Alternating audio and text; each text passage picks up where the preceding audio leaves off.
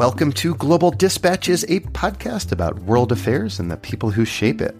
I'm your host, Mark Leon Goldberg, editor of UN Dispatch, and in this show we discuss topical global issues and have in depth conversations with personalities in foreign policy. Global Dispatches is presented in partnership with Humanity in Action, an international educational organization, and I am a Humanity in Action Senior Fellow. So it sort of goes without saying that we are in a period of profound domestic turmoil here in the United States. I clearly don't need to run down the list of everything out of the ordinary that is happening in DC. You know full well what is happening right now is just not normal. But I am curious to learn how some of America's long-standing allies in Europe are interpreting this unique moment of U.S. history. And I was also curious to learn how diplomacy with the United States has changed over the last year and a half since Trump took office. So I could not think of anyone better to whom I should put some of these questions than Klaus Scharioth. He is a veteran German diplomat, having served in the foreign ministry since the 1970s. He was the German ambassador to the United States from 2006 to 2011, so spanning both the Bush and Obama administrations. He is now a professor of practice at Fletcher School at Tufts University, and the ambassador is also a member of the board of directors of Humanity in Action Germany. We kick off with a conversation about the ways in which the day to day practice of diplomacy with the United States has changed since Trump took office. We then have a wider conversation about the evolving nature of transatlantic relations and how the fundamental worldview of Europe is clashing with that of the Trump administration. I recorded this conversation a couple of days ago, and one thing that has stuck with me about our discussion was the ambassador's emphasis that America's capacity for self-correction is among its most widely admired attributes in Europe. The implication here, of course, is that the outcome of the Mueller investigation will, of course, have profound diplomatic consequences and long-term consequences for the image of the United States abroad. A couple of things before we start. If you are listening contemporaneously and you are at UMass Boston, I very much look forward to seeing you next week. I'm giving a, a talk there. Also, for you premium subscribers, I've just posted a bonus episode about the implications of the Trump administration having nominated for a top spot at a key UN agency someone who has said disparaging things about Muslims. That bonus episode and others are available to those who support the show via the Patreon platform. And if you support the show via Patreon, I will also as a reward, add you to my Dawn's Digest Global News Clips service subscriber list. This is a, a morning news clips service I put together, send out to subscribers, mostly people who work in the development and humanitarian uh, fields, um, who are professionally engaged in those fields. But it's basically a, a roundup of the top news from uh, around the world that is relevant to the global humanitarian community and frankly, global news junkies uh, worldwide. And there's a link to the Patreon platform where you can become a premium subscriber in the description field of the podcast episode. And of course, you can always go to globaldispatchespodcast.com. All right. Now here is my conversation with Ambassador Klaus Scharioth. Looking for a trustworthy podcast to bring you unfiltered viewpoints and experiences on global health? Tune into Global Health Matters, the podcast that connects silos and amplifies diverse voices to give you a holistic picture. Each month, Dr. Garry Aslanyan from the World Health Organization hosts discussions with guests spanning former ministers of health, award winning journalists and authors, and frontline public health workers. Join listeners from across 180 countries for an exciting season four launching in June. Global Health Matters is available on Apple Podcasts, Spotify, and YouTube. The practice uh, on the lower levels, to my knowledge, hasn't changed that much. There's, of course, much exchange among the professionals. I think what Europeans have to get used to and what, what is difficult for them to understand is that this uh, administration and I believe it's the first one in the last 60 years which seems not to be convinced of the value of multilateral approaches. And you see, for instance, for Germany, this is one of the lessons we learned that if you want to be effective, you have to act multilaterally. Mm-hmm. And so this is true in climate. You know, if you want to do a climate deal, you have to do it with everybody. But it's true for all major policy aspects. And I feel that this current administration is less committed to that and that they have uh, the idea that some things could be done bilaterally. And I disagree there. That's my one point. My second point is I also believe that some in the administrations have not yet realized that to be successful in negotiations, you need to create a situation in which you have win-win. Mm-hmm. That means uh, a positive outcome for all sides concerned. And I think there is there are some who believe in zero sum uh, thinking that you either lose or you win. If something is good for Germany, it must be bad for the United States. The opposite is true. Mm-hmm. Uh, you have to always find uh, solutions uh, which are true, which are good for all sides. Otherwise, yeah any agreement doesn't last. So uh, I would think now with the incoming new national security advisor John Bolton that the sort of non-zero sum uh, approach to the world that is favored by uh, Europeans might might be an even deeper retreat. Uh, that you know we're going to see this kind of zero sum outlook on steroids over the next uh, coming months. Uh, how I mean, have European diplomats adapted to that thus far? I think, uh, you see, uh, we mostly disagree. We just try to convince our American friends that there is great value in win win and that zero sum does not work. You see, of course, uh, this administration is not alone in trying to do zero sum. Uh, I would argue that, for instance, also Vladimir Putin did zero sum when he invaded Ukraine, uh, Ukraine the, the, Crimea in uh, 2014, and did this in violation of international law. That was purely zero sum uh, game. But I, you see, I really believe, and I'm very convinced of that, that in the longer run, only win-win survives. Only win-win solutions uh, are can be kept up and they can work in the longer run. Well, well, can I ask? I mean, how different is this from, say, the Bush administration when you were uh, the ambassador to the United States? The Bush administration also, uh, you know, had a, a more zero-sum view of the world, and, and also often favored bilateral engagement over multilateral platforms. Much less so. I think you have a point there. Much, much less so.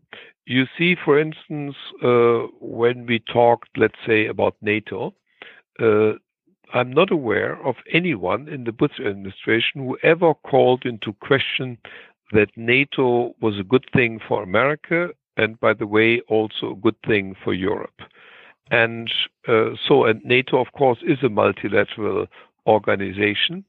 And I also am not aware that they really, let's say, attack the European Union as something not being good. Mm, I, I, I really see a difference here, and I, I think that uh, the uh, the turning away from multilateral approaches is really striking because I'm not aware of any U.S. administration in the last, uh, I would say, 70 years that uh, followed a similar approach. I'm wondering if you can share any anecdotes uh, from your conversations with other uh, European diplomats that help illustrate the kind of uniqueness of the moment we are in right now. No, just uh, look at the uh, utterances about the so-called JCPOA to mm-hmm. to make it understandable for everyone. The Iran nuclear deal. You see, I'm like practically all my European colleagues. I don't know any exception. I'm I'm very convinced that this is a good deal. It is it prevented uh, Iran from acquiring nuclear nuclear weapons, and it was, in my view, a huge success. And I think this view is shared by all colleagues. Uh, I, I don't know a single one who had a different view in Europe. But now I feel that you have people here in the administration who don't share that view and I'm not sure that they are always aware of the consequences. If you would, uh, let's say, uh, leave the deal, if you, if the United States would uh, do that, I think it would not only be a great mistake, but I think it would have really bad consequences for the Middle East. I also um, want to put a question to you. So, in a previous episode, in a previous conversation I had with a national security reporter about uh, the JCPOA and, and, the potential for the Trump administration to uh, renege on it, he he had like a really interesting term that he used. He said that this decision by the United States to pull out of the JCPOA cannot be cauterized from the rest of American diplomacy. That is, the United States can't just take this decision and and expect it um, not to influence every other aspect of Americans' relations with the rest of the world and with Europe in particular. And I suppose I, I, would put that question to you. Okay. So like, how would that manifest itself? Say, you know, in mid-May, say the United States, uh, you know, as probably expected, pulls out of the JCPOA.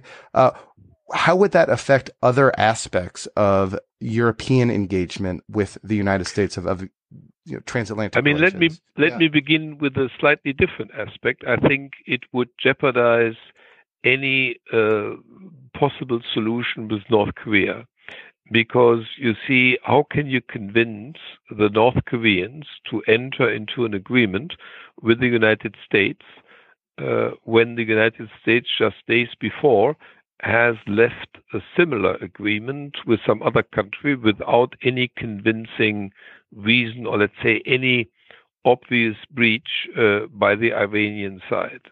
But I think, as you say, it would also have an effect on on Europe. You see, there have been very good, very, really very truly good uh, conversations among uh, the the parties of the of the JCPOA, the seven. That means uh, Germany, Britain, France, the EU, Russia, China, and the United States. Very good talks.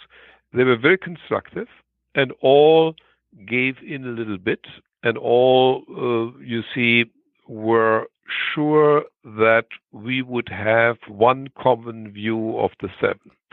And I don't see that currently uh, in the uh, the current U.S. administration. I don't think that they uh, would necessarily uh, find a solution which is acceptable to all seven. So, so, and so I'm concerned. Well, well, so, so let me ask, look, what would, what do you do with those concerns? So I ask because it seems that the decision making process of this administration is unique from the, say, foreign policy decision making process of other administrations. And, you know, over the years, European diplomats like yourself have learned uh, where the appropriate pressure points are, where, you know, you might be able to influence a policy decision in a way that you think is favorable to Germany, but perhaps ultimately, you know, a win-win situation. Uh, but this administration uh, seems somewhat shut out from those kind of conventional uh, decision making processes. So, like, how are your former colleagues adapting? You see, I very much agree with your assessment, although, of course, I have never negotiated with any person of this current administration. Mm-hmm. I have to say that because you're not in real estate. No, yeah, no so, I'm yeah. not in real estate, yeah. so I have nothing to do with those, and I, therefore I can only share your assessment by what I hear from colleagues and what I hear from uh, people who are still in office. And what I hear is that it is in, tr- in, in, in reality, like you said, it seems to be quite unique. The decision making process, which has been always very organized inside the White House, and I had the big fortune to know quite a few of the national security advisors, and so and had to deal with them. And I so I was fully aware of how decisions used to be made in the White House. And I'm not so sure that this is still the case. Of course, I can't speak uh, from my own. I just can't, can speak from what I hear. But what I hear seems to be very different. And therefore, I think, you see, we will, of course, Europeans will try to talk all the people in the administration they believe uh, would be able and would, would be ready to listen to us Europeans. And I think there are some. For instance, to just give you an example, I have a very high opinion of your Secretary of Defense. I believe that he is very careful in his decision making, and I think it is worthwhile talking to him, and he might be uh, talking to the big boss. Mm-hmm, mm-hmm. So that's the that's basically the entry point at this at this moment. For instance, you know, mm-hmm. I, I, think uh, there were also, for instance, very good talks with H.R. Uh, McMaster, mm-hmm. but he's no longer there. And you see, I can't really say how talks with the president are because I never talked to him, so I have no idea but what I read uh, in the press uh, seems to be very different from previous presidents. And I mean, it's interesting. I mean, you look at someone like Jared Kushner, who um, you know seems to have gotten along well with the Emiratis. And so there's like, uh, you know, there, there's like, you see the Emiratis, for example, um, wielding a great deal of influence to, to their advantage in, in Washington, but, uh, not say like the because much of this administration is not from traditional foreign policy circles, the traditional foreign policy allies are not wielding kind of that same degree of of, of um, influence. Um, yeah, I'm, I'm very skeptical of people who have not really great experience in foreign policy. One should be very careful to believe that you have done uh, most of your life, let's say, whatever real estate or other business, that you immediately are an export or expert on foreign policy and on Mid East. Mm-hmm. I can tell you this is all very complicated, and every everything is connected to everything, and so I think people are well advised to have people around who know a little bit about the history of that region, about the politics, about who hates whom, who likes whom, what are the histories behind that, what are the power plays of the future of the of the past. And I'm afraid that allowing people who have not had this experience to uh, play a major role, in my view, is a mistake. Um, so I wanted to ask you a bit based on your experience uh, as U.S. ambassador as as U.S. ambassador in 2006, I believe. So. Uh, 2006 to 2011. So, so this is actually a, a good moment for me to ask you about how the relationship between the United States and, and Europe uh, recovered. It seemed after a huge break early in the Bush administration. Right. Um, you know, I, you know, I remember reading articles about how the transatlantic relation is doomed, and there are like you know hundreds of pages of magazine articles burned on on on, on those specific questions. Um, because it really was at, at, a low point, but we seem to be at a, another low point right now. And I, I wanted to ask you, like, how did it recover, or and did it fully recover? Oh, it did. You Fully. see, you are absolutely right that mm-hmm. we were at a low point. Let's be very open here. It was about the Iraq War. Mm-hmm. We totally disagreed. Uh, we in Germany believed it's a huge mistake to do that. And I myself uh, went over here to the United States to convince the U.S. administration that this would be a mistake, uh, but I was not convincing enough, so it did not work. And the US administration, as you know, for very different reasons, uh, thought that intervention in Iraq was right. So this was a huge problem, and I think we had a very difficult time, especially during the first Bush administration. I would not say that this was equally true for all members of the Bush team. Mm-hmm. We always had um, a very good and close working relationship with Colin Powell at the State Department that throughout those difficult years was always good. It was more complicated with the uh, with the Pentagon, mm-hmm. and but I think with Colin Powell we had very very good uh, interaction, and I must say that the Bush administration then in their second term they really tried to uh, yeah to make it work again. And they really reached out. You see it, you can, uh, you see just a few examples.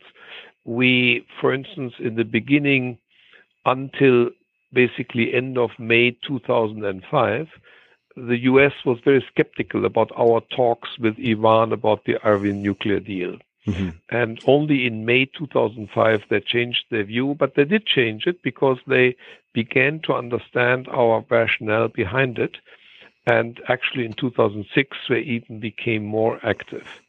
So I would say, starting with the second term of uh, President Bush, it started to improve all the time. And I can give you, you see, we had opinion polls in in the embassy or by made by the embassy, and they really showed that the curve was going up all the time. And then under Obama, I think it reached really almost unprecedented closeness in our relationship. And and you know, it was sort of that that shock of of Obama being you know the first African American president, you know, sort of you know sort of reestablishing kind of liberal the liberal credentials of the United States that um, I think reasserted American soft power in a way. I mean, you know, he won the Nobel Peace Prize, you know, his first year in office, like that sort of thing. But I'm I'm wondering now that we've sort of reverted, regressed in in a way, if sort of America's image uh, in the eyes of, of Europeans can ever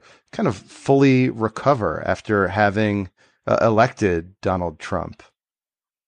You see, you're right that you see Obama was more popular, for instance, in Germany than in the United States. Yeah. He had uh, ratings of higher than 80%. Here in the States, he was, had something like 56 or 57 at the end. He was highly popular. And you see, we very much agreed with his policies, for instance, with New START, this reduction of uh, nuclear missiles with Russia, uh, on many, many issues. We were really seeing eye to eye. And this was not only a delight to work with the Obama administration, it also had repercussions for the image of the United States there was a huge respect in the in in Germany and I think in many European countries that the United States had come so far to elect to elect a black president, an African American uh, president. That is, if you look at the history of the United States, quite a feat. And there were many, many people, I think, around the world impressed with this, uh, yeah, with this reversal of previous, I mean, Jim Crow, all of that. Mm-hmm. I don't mm-hmm. have to yeah. tell you what it is. You know, we are aware of the history, and we thought that you see uh, the Martin Luther King and the civil rights movement and what Lyndon Johnson did for that, mm-hmm. it came to a very good high point. I don't know if that's English. Yeah.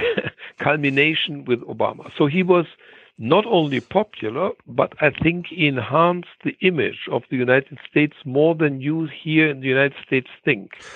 You see, I always find here people who don't see that aspect that this seemed to prove the point that you not only talk about what I call the the, the values of the Enlightenment, that is tolerance mm-hmm. and uh, religious freedom sure. and minority protection, freedom of the press and free elections and free judiciary, independent judiciary, all of, yeah. all of that.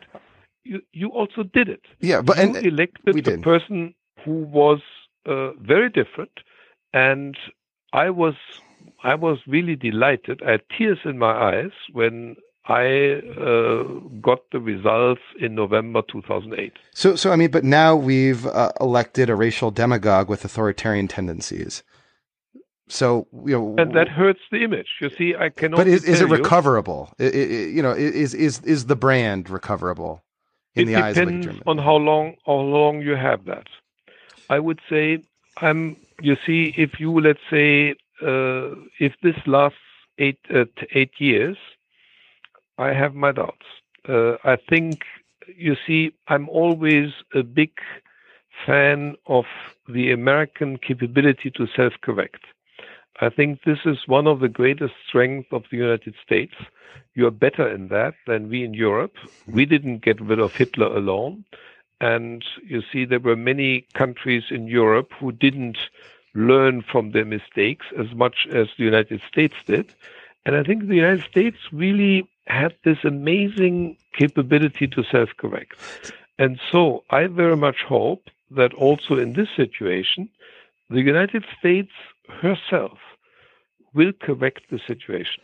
Can can I ask maybe one final line of, of questioning, uh, which goes back to something you- started off with, which is sort of U.S. disengaging from multilateral institutions and, and from a multilateral approach in general. Uh, is Europe prepared to um, pick up where the United States left off? Can Europe be a substitute for U.S. global leadership? Uh, that it had typically uh, kind of glo- global leadership that it had embraced, you know, across both parties until this administration. will be difficult. And you see, uh, Europe alone makes up for about seven and a half percent of the world population. Together with America, we are about twelve and a half percent. Um, I think for Europe alone, it will be very, very difficult. And you see, uh, I think all of the current world order is basically based on US ideas. The United Nations, the World Bank, the IMF, the International Court of Justice, NATO, all practically all uh, GATT, which later became the WTO, all basically US ideas and US uh, projects. And I think uh, the United States has really, in a remarkable way, uh, created this rule based system, what we currently have. And this was not only interest of the United States, of course, it was also in the interest of the United States, but I think the United States was in those 70 years a benevolent world leader because the United States plays, uh, States played win-win. You know, what was good for the United States turned out to be good also for Europe. And I'm not sure that Europe can immediately um, take up that role. I think even in the long run, it would be difficult for those seven and a half percent of the world population to do that. But then, of course, also you see, we within Europe have to agree among 28 countries. That's a complicated process. It usually takes time. It's then a very good thing. But you see, here in the United States, you have just one country, and so you can act quicker. And I think you see, we would only we would have to acquire this tradition which you have had in the last 70 years. So I don't think it's impossible, but I think it will take a long time. And I would very much prefer to have this old, very close transatlantic alliance between North America and Europe. lastly, you know, we it seems uh, are entering a period of really tremendous domestic political turmoil and upheaval here in the United States. And I know that you have been uh, a German ambassador, a German diplomat for years, probably, I presume, even in the Watergate era. Your your uh, uh, I was here in the States. I was here studying at the Fletcher School, but I Oh. was not yet in government service. But I was here. Well- I, I I was here when the Saturday massacre happened. Well, I'm wondering how that kind of momentous upheaval informs other countries' relations with the United States, or might inform how how a diplomat uh, under undertakes his job or her job. Yeah, you see, that's what I mean with uh, capability to self-correct. You see, as as horrible this was, Saturday massacre and whatever, we in Europe were impressed that the United States corrected herself, that the United States found a way to, uh, yeah, to convince the president that he should step down, and by a complicated procedure. But anyhow, mm-hmm. it it worked, you know, and I think other countries have not been successful in doing that, and I I was very much impressed with how the United States at that time solved uh, this crisis. You see, I'm especially impressed with the free media here in the United States. I think they are just amazing because I have really never felt that any American journalist was intimidated, and that I think is what a free press is all about. And I feel the same way about the courts. And therefore, I have this belief that America will self correct. But I could foresee that if some decisions are made the wrong way, that you could enter into a deep constitutional crisis again. Yeah, I, I, can foresee that as well. Unfortunately, um, unfortunately, yeah. Well, well, Ambassador, thank you. This was very helpful. It was, it was uh, refreshing to sort of get an, an external perspective on on the craziness that that's happening now, but also more importantly, understand it's it's broader, but it does have like real world you know implications for for America's relationship with the world. So, thank you. All right. Thank you all for listening. Thank you to the ambassador. That was great. And, and thank you to the ambassador for being so involved with humanity in action as well.